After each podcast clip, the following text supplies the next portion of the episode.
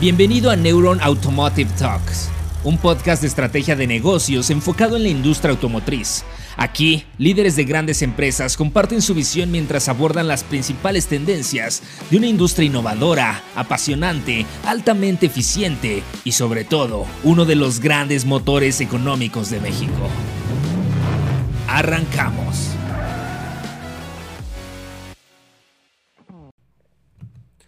Este podcast está patrocinado por Ecolife, tu aliado experto en proyectos y soluciones con energía solar. Construyamos juntos la rentabilidad de tu empresa. Gracias por escucharnos en esta conversación de Neuron Automotive Talks, en donde todas las semanas les traemos las ideas, la visión de los grandes líderes que están cambiando la industria automotriz. Pues hoy vamos a tener una conversación con un gran experto de la industria que tiene más de 25 años de experiencia en este sector, que ha pasado por distintas armadoras, distintas empresas Tier One, empresas de talla internacional. Estamos con Ricardo Coto, quien es el director global de compras para Metalsa. ¿Qué tal, Ricardo? ¿Cómo estás? Hola Frank, buenos días. Muchas gracias por la invitación. Muy bien. Eh, contento de estar aquí para compartir un poquito con ustedes diferentes puntos de vista. Excelente, Ricardo. ¿Por qué no empezamos hablando sobre estos cambios de la industria automotriz? Estamos viendo movimiento por todos lados. Cuéntanos desde tu perspectiva, ¿dónde estamos parados en la industria automotriz? ¿Cuáles son los retos que visualizas en el área de compras de Metalsa? Gracias, Frank. Mira, yo digo que los retos de la industria automotriz es como vivir una aventura en una montaña rusa. Estamos viviendo eh, unos tiempos llenos de adrenalina. Estamos viviendo tiempos de alta incertidumbre. Digo, venimos de una situación bastante interesante en los años previos. Y bueno, seguimos con temas de volatilidad, de incertidumbre, eh, de complejidad y de ambigüedad. Eh, pues obviamente economías eh, con altos niveles de inflación, con costos altos en los commodities, con costos de mano de obra todavía altos, con temas de, de talento que nos están impactando, obviamente. Eh, digo, obviamente, seguramente les ha tocado vivir la experiencia de ir a una agencia y obviamente los tiempos de entrega de un vehículo son bastante largos. Eso quiere decir que los inventarios en la industria eh, pues obviamente cayeron a ciertos niveles. Este año han ido, se han ido recuperando, sin embargo, todavía están por debajo de las necesidades del mercado. Y bueno, pues obviamente los, los niveles de los precios de los autos, tanto nuevos usados, pues sabemos que es, es un reto hoy por hoy. Sin embargo, también está, la industria automotriz está viviendo eh, momentos de transformación, de cambios, de evolución y de disrupción digo, la, evolución de los autos de combustión interna a electrificación, pues obviamente ha sido eh, un tema bastante sonado en los diferentes medios, en las diferentes conferencias.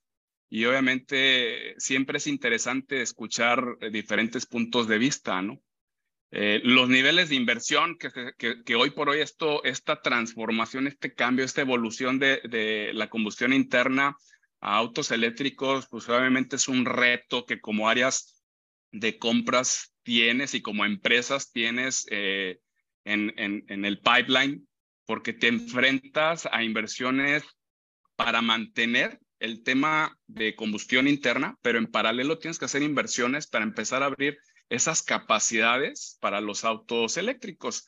Digo, seguramente eh, hemos, eh, han escuchado en diferentes eh, conversaciones o con diferentes expertos, pues la evolución para el 2030 es cómo llegar a un 40% de autos eléctricos en el mercado, al menos de Norteamérica, ¿no?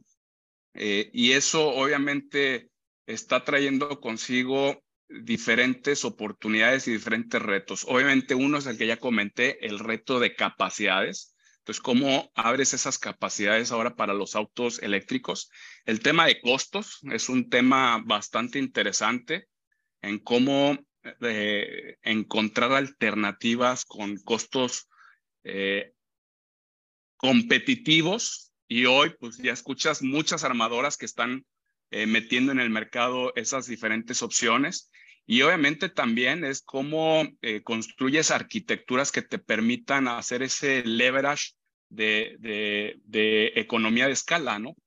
Para poder eh, obtener eh, mejores oportunidades dentro de la fabricación de los autos eléctricos y por ende, pues obviamente, aunado a todo esto, el tema de la incertidumbre.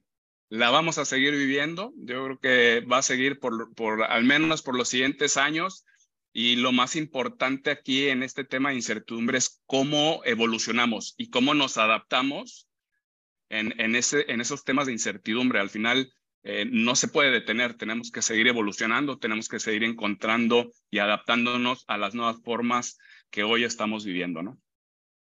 Oye, Ricardo, y sobre todo este contexto que nos das, cambios, transformaciones, tendencias, vemos ahorita la palabra de moda, el tema del nearshoring, vemos a Nuevo León muy protagónico en este, en este escuchamos una llegada impresionante y constante de empresas extranjeras, asiáticas principalmente. Yo quisiera que nos cuentes desde el lado de, del área de compras de Metalsa, ¿Qué significa todo este eh, fenómeno del nearshoring? ¿Qué planes hay? ¿Qué proyectos hay del lado de, de Metalsa eh, eh, para atender esta tendencia?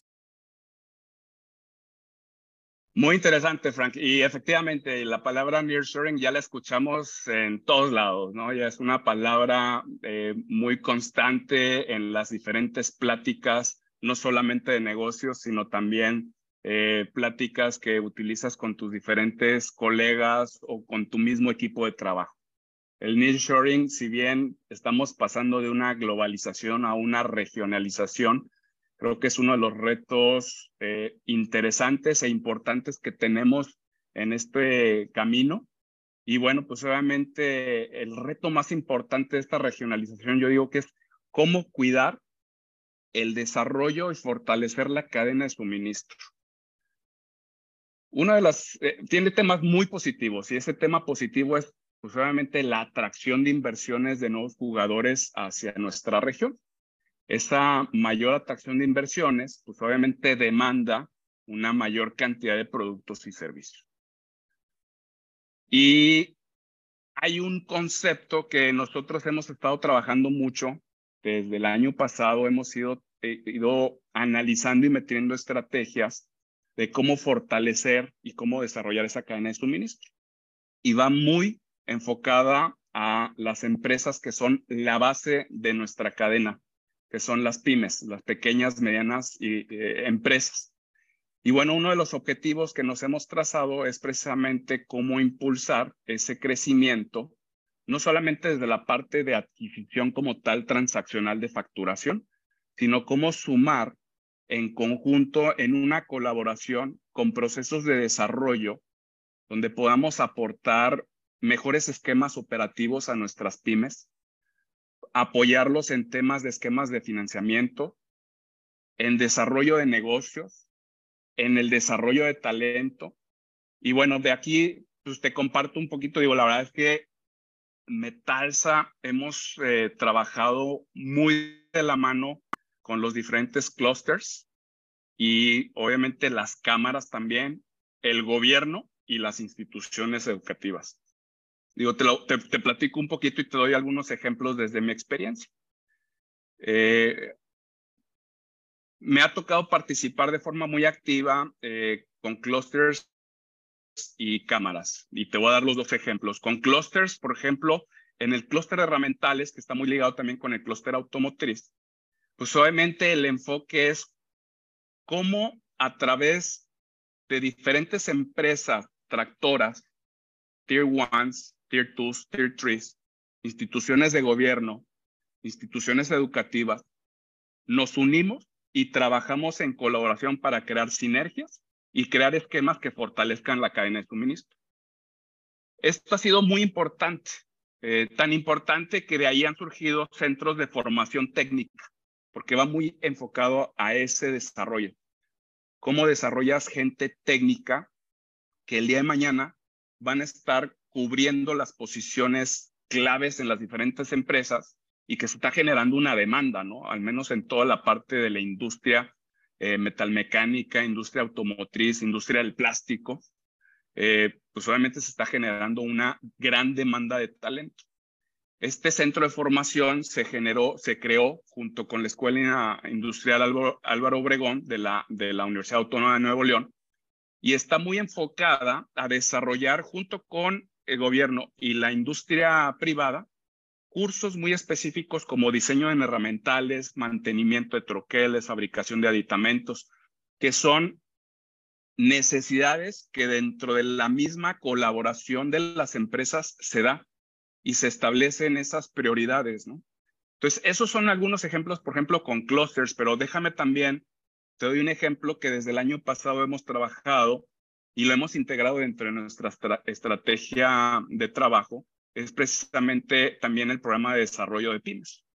El año pasado, eh, a través de la colaboración con CAINTRA y fuimos cerca de 10, 12 empresas de diferentes industrias, alimenticia, metalmecánica, eh, automotriz, electrodomésticos, etcétera, nos unimos en un proyecto de cómo generar una sinergia para poder colaborar con las pymes. Tú sabes que las pymes, obviamente en México, ocupan un lugar clave en la economía.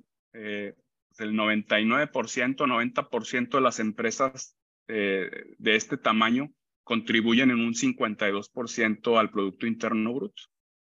Entonces, son la base de nuestra proveeduría. Entonces, estas empresas que nos reunimos, nos enfocamos precisamente en colaboración con las cámaras a cómo fortalecer, junto con instituciones educativas, un programa que los ayude a desarrollarse.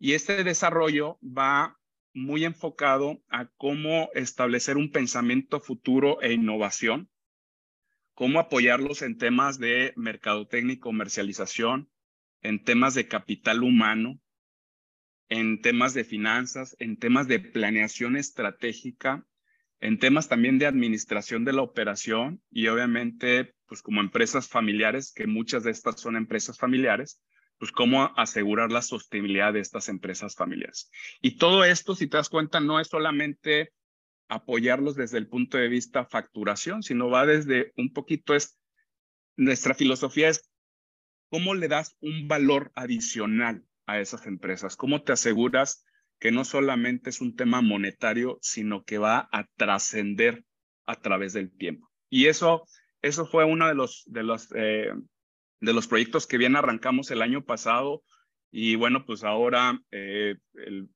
en agosto precisamente que está la Expo Pyme eh, aquí en Nuevo León, eh, si no me equivoco es en el 23 al 25 de agosto, estaremos trabajando, estaremos obviamente mostrando mucho de esta iniciativa y también muy contento porque se han sumado más empresas grandes a esta iniciativa y vamos a seguir trabajando en esa colaboración. El objetivo es cómo vas creciendo ese desarrollo y ese fortalecimiento de las empresas eh, PYME dentro de nuestra cadena de suministro y eso va a fortalecer el nearshoring, ¿no?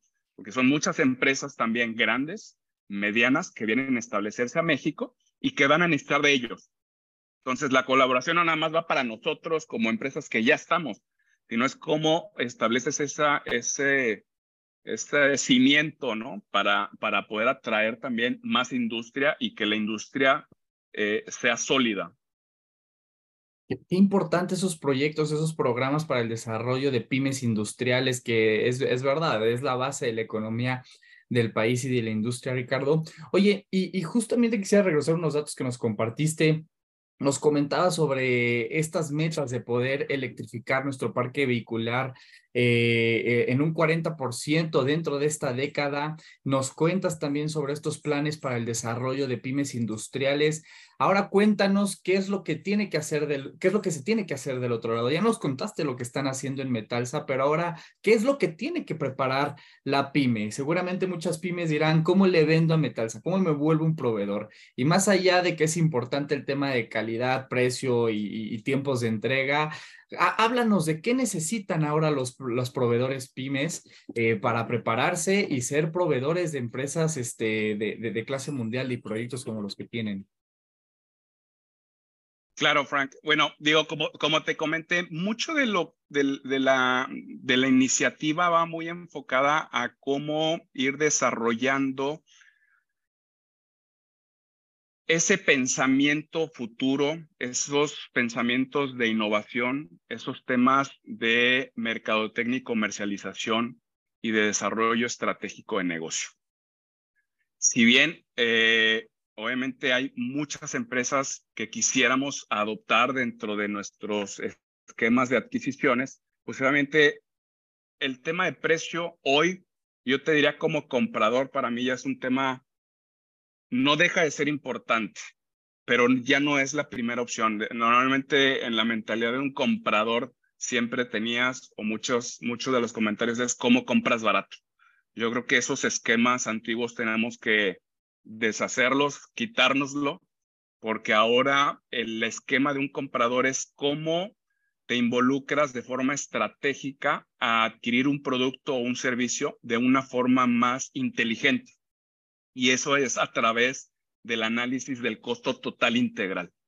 ¿Cuáles son todas esas variables que hoy te pueden impactar en el costo?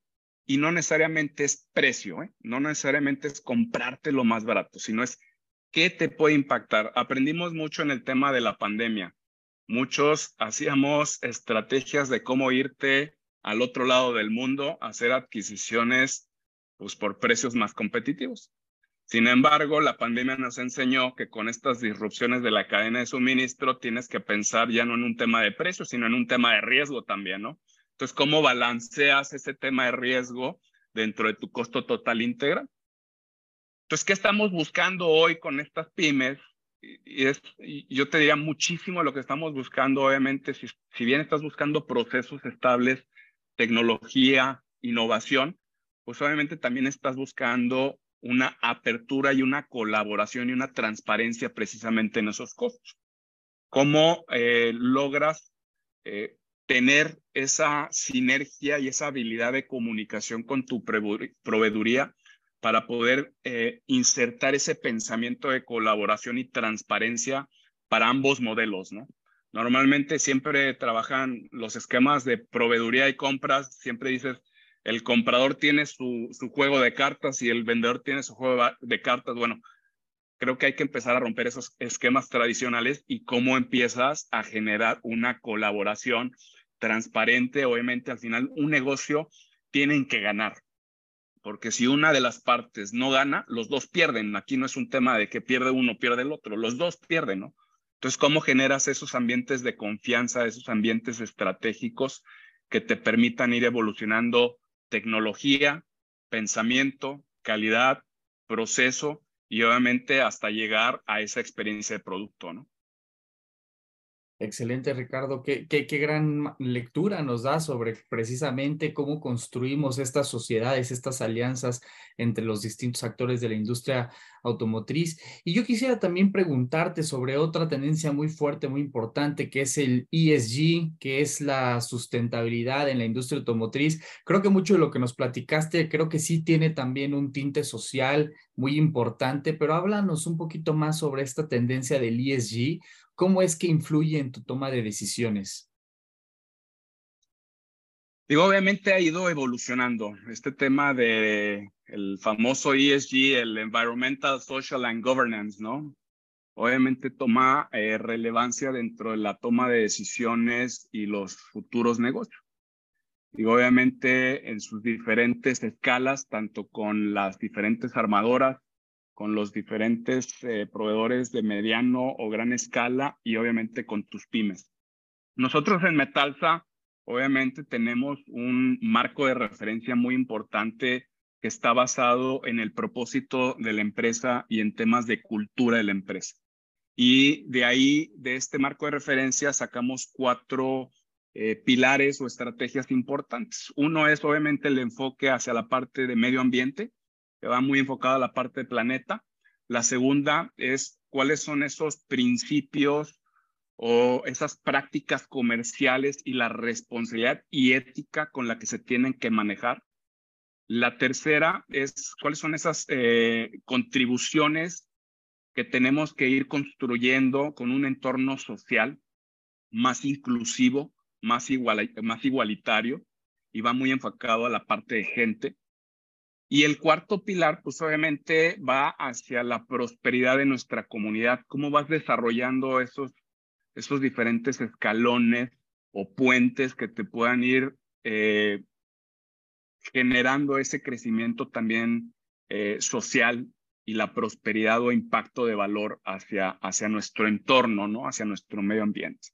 Y ahí te, te, te voy a platicar un poquito, por ejemplo, nosotros dentro de la estrategia, y yo creo que esta es parte importante de los retos que como compradores nos hemos ido encontrando en esta migración de vehículos eh, eléctricos y de combustión.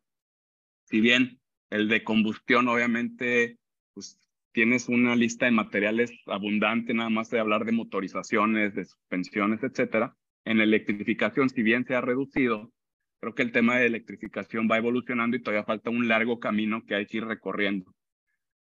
Pero hace un momento que, me, que estábamos platicando el tema de pymes, yo te decía, eh, pues el mindset que tiene que cambiar el comprador de, de solamente ver el precio, ¿no? Y, ver, y, enfocarse a ver un entorno completo de costos.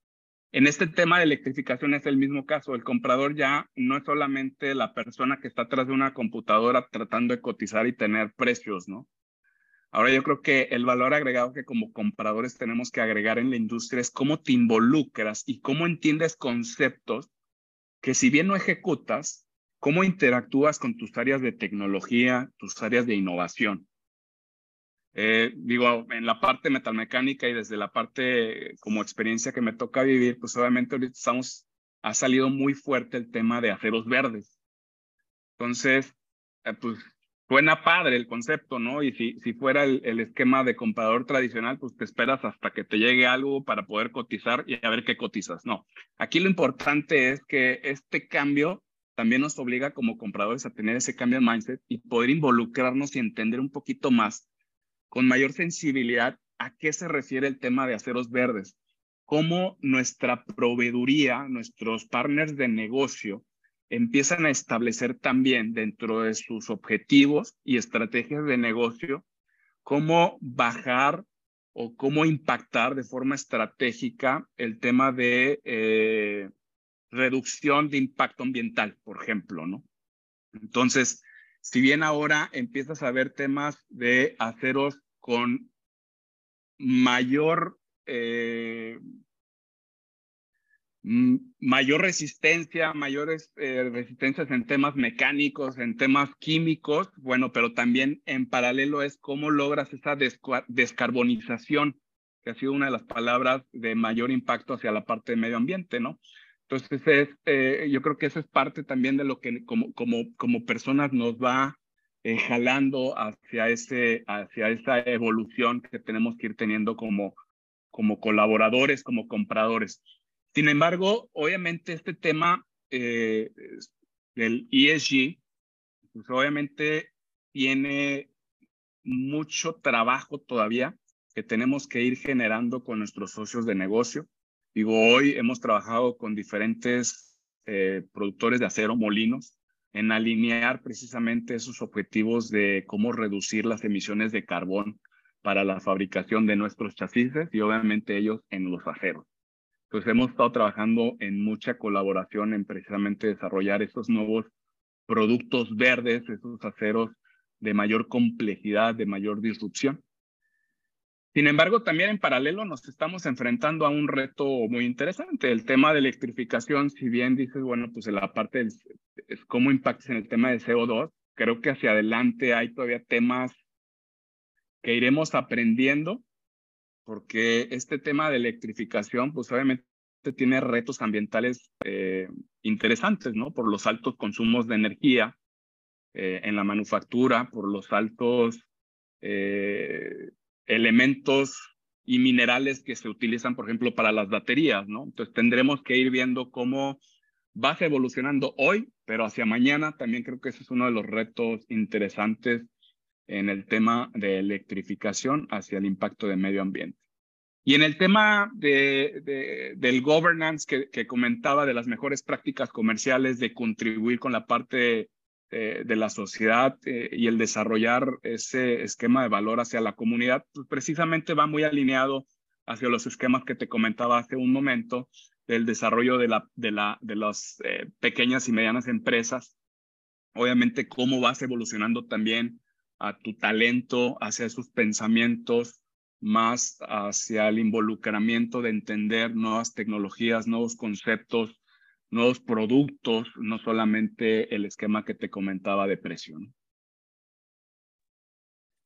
Oye, Ricardo, y justo siguiendo todas estas tendencias, ya metiéndonos un poquito más en el tema de la electrificación, en temas de lightweighting, todas estas tendencias que representan para sus, sus proveedores, es decir, ¿Qué, ¿Qué, proveedores van a estar solicitando más para poder cumplir con estas metas? ¿Qué proveedores se tienen que reconfigurar? Eh, no sé si haya también un tema de, de, certificación. Yo quisiera que nos contaras este camino hacia la electrificación, que ya prácticamente todas las marcas tienen planes muy importantes, muy, muy exigentes de electrificación. ¿Qué representa para la cadena de suministro?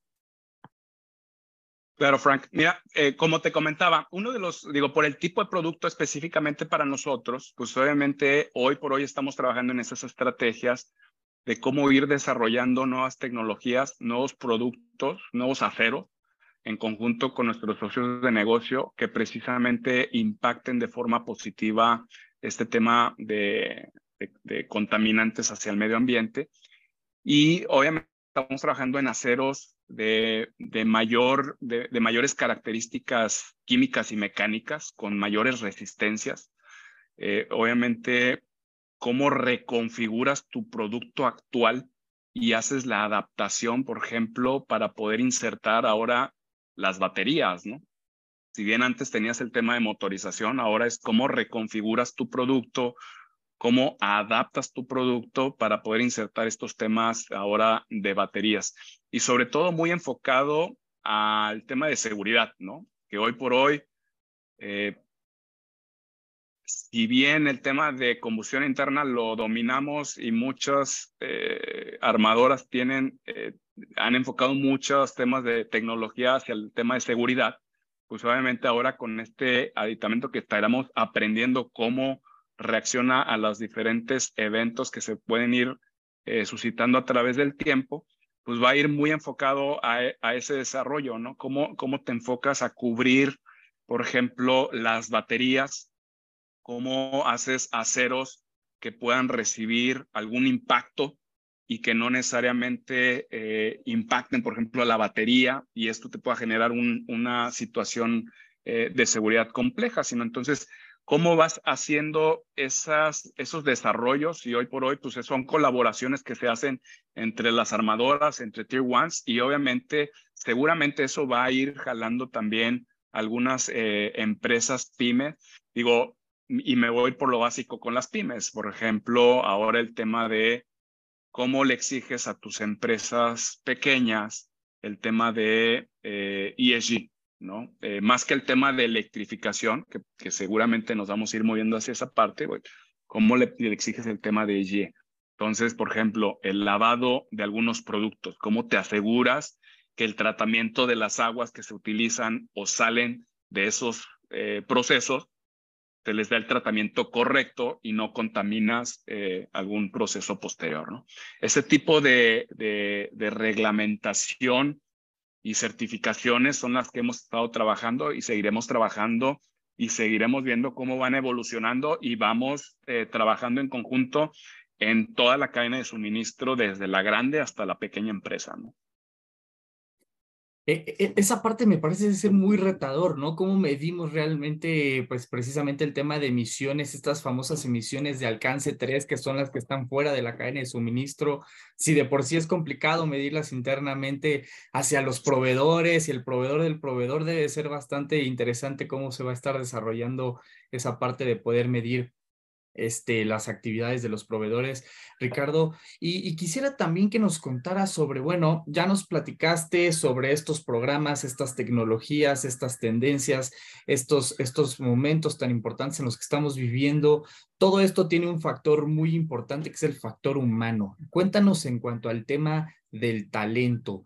¿Cómo estamos en ese sentido? Cómo nos estamos preparando, cómo le hacemos para que México pues también sea un referente en desarrollo tecnológico y aprovechar ese, ese, esos ingenieros que tenemos, siendo ya uno de los países que más gradúan ingenieros en todo el mundo. ¿Qué nos platicarías en ese sentido? Digo, lo hemos estado viviendo en los últimos años. El tema de talento ha sido una crisis, al menos en Norteamérica. Eh, y creo que el enfoque precisamente, y, lo comentaba hace un momento, es no solamente el desarrollo de pymes, sino también el desarrollo de talento, ¿no? Entonces, hemos ido trabajando precisamente con instituciones que nos permitan ir generando esos eh, cursos, esas herramientas de desarrollo de talento, que te permita ir dando ese conocimiento técnico y tecnológico y, e irlo evolucionando y que el día de mañana puedas tener en, en, en ese pipeline, en esa tubería de talento, gente que te pueda eh, operar obviamente los temas de piso, eh, que es la maquinaria. Sin embargo, también el otro tema es cómo generas eh, talento en, en, en, las áreas de soporte, en las áreas administrativas, en las áreas de ingeniería, que realmente fomenten una mayor colaboración y, va muy ligado hacia la parte de habilidades blandas, ¿no? ¿Cómo, cómo trabajas en esos esquemas de colaboración, en esos, en esos esquemas de trabajo en equipo, en la resolución de, de problemas, en la gestión de datos, en el servicio al cliente, ¿no? Creo que son temas importantísimos en tema de desarrollo de talento y que muchas empresas hoy por hoy, al menos en Nuevo León, hemos estado muy enfocado a precisamente generar esas oportunidades con las diferentes eh, instituciones que permitan ir dando herramientas a nuestra gente, a nuestros estudiantes, a nuestros técnicos para un crecimiento personal, profesional y obviamente eh, va a tener un, un impacto bastante positivo en la calidad también de vida de todos estos profesionistas y de este talento. Digo, hoy México, eh, si bien tenemos gente muy capaz, muy inteligente, muy preparada, hoy somos un eslabón importante para otros países porque hemos exportado talento, pero esa exportación de talento también nos está generando algunas oportunidades que tenemos que ir cuidando eh, precisamente en México, de meter esas eh, alianzas, esas oportunidades con, con nuestra gente para no descuidar nuestro siguiente futuro, ¿no? Muy bien, Ricardo. Oye, y, un tema un poco saliéndonos sobre la línea de, de, las conversaciones, un tema también que nos sorprendió un poquito en las últimas semanas, otro de los efectos del nearshoring, pues fue un nuevo tipo de cambio que ahora creo que está en 16.83 según el diario oficial. ¿Esto en qué le ayuda o en qué le afecta, qué representa para, para la industria automotriz en México? Híjole, muy buena pregunta, Frank. La verdad es que es un tema bastante interesante. Ahora el, el famoso superpeso, ¿no? Lo hemos estado escuchando en los diferentes medios, en las diferentes estadísticas. Eh, pues obviamente tiene sus pros y sus contras, ¿no? Desde la parte de importación, pues obviamente te da y te facilita esos procesos de importación. Sin embargo, también en la parte de exportación tienes un reto bastante interesante en cómo optimizas toda esa cadena de suministro. Entonces, creo que vienen momentos de inestabilidad y, y es parte de esa incertidumbre que vivimos, ¿no? De, me acuerdo que cuando hicimos el plan de negocio de, de, del 2023, eh, en ningún momento se veía eh, que llegáramos a, esto, a estos niveles, ¿no? Estabas haciendo tus planes de negocio con un tipo de cambio diferente y que hoy te obliga a implementar acciones que te ayuden precisamente a, a llevar estos nuevos retos, esta, esta inestabilidad o estabilidad que, que como empresas nos van dando en el camino, ¿no? Sí, justamente regreso a lo que decías al inicio, esa adaptabilidad para todas estas cosas que salen en el camino y que pues es difícil pensar que algún empresario planeó pensando que este iba a ser el tipo de cambio a mediados de, de año, Ricardo. Oye, pues yo un poquito para ir terminando, pues yo quisiera que nos contaras, este, cuál es tu visión a corto plazo, hacia dónde, hacia dónde vamos. Ya nos platicaste un poquito de tendencias, sobre temas de incertidumbre. ¿Qué más ves tú? ¿Con qué nos, con qué nos iríamos despidiendo? No sé si traigas conclusiones de tu lado. Gracias, Frank. Pues digo, la verdad es que ha sido una charla bastante padre y, y yo diría es, seguiremos viendo esos retos muy enfocados al tema de talento, al tema de fortalecer nuestra cadena de suministro, al tema de fortalecer esas habilidades blandas de nuestro talento. Eh, y creo que la palabra más importante dentro de lo que veo como conclusión y como, y como visión es agilidad y adaptabilidad. creo que las situaciones van a seguirse dando y se tienen que dar. Y por eso nos divertimos, ¿no? Por eso nos divertimos, pero lo más importante es cómo nos adaptamos y cómo tomamos esas, esas situaciones y las tomamos para convertirlas en, en una forma positiva, eh, porque los retos van a estar ahí. Los retos siempre van a estar ahí, pero es cómo les damos esa gestión. Excelente, Ricardo. Oye, pues nos das toda una masterclass sobre la industria automotriz, todo lo que está sucediendo a nivel tendencias, a nivel negocios. Pues yo te quiero agradecer mucho por esta conversación, Ricardo, por compartir con nosotros de tu visión, tu conocimiento y pues gracias por haber dedicarnos este espacio. Al contrario, Frank, muchas gracias por la invitación y bueno, aprovechar ahí un comercialazo, invitarlos también al Tooling Supplier Meeting un tema de herramientales este, muy enfocado, muy especializado, pero pues, es ahora en septiembre 27 al 29 de septiembre, donde se juntan eh, proveedores de talla importante, precisamente muy enfocado hacia la parte de eh, herramientas, moldes de plástico, troqueles, fundiciones y aditamentos, ¿no? Entonces los invito ahí a que puedan participar. Excelente. ¿Dónde va a ser? Es aquí en, en Nuevo León, eh, el 27 al 29 y pues obviamente va muy enfocado precisamente también a fortalecer esa cadena de suministro en este nicho de, de, de, negocio que al final impacta a toda la industria porque son herramientales, temas de inyección de plástico, troqueles, moldes de fundición. Entonces invitarlos por ahí un poquito a ese, a ese gran evento. Pues muy bien, espacios muy importantes para intercambiar ideas, para conectar con gente y aprovechar todo lo que ya nos comentaste de esta transformación en las cadenas de suministro, Ricardo. Oye, pues muchas gracias por la conversación y pues eh, más que invitados la gente a que se acerque al, a, a este gran evento que están haciendo en el clúster de herramientales. Frank, muchas gracias por la invitación y con todo gusto a tus órdenes. Gracias por acompañarnos a un episodio más de Neuron Automotive Talks. Sigue la conversación en vivo en nuestro Automotive Forum los días 16 y 17 de marzo de 2022, en un evento único donde nuestros invitados y otros grandes líderes de la industria participarán en paneles de discusión y sesiones de networking de manera presencial y remota.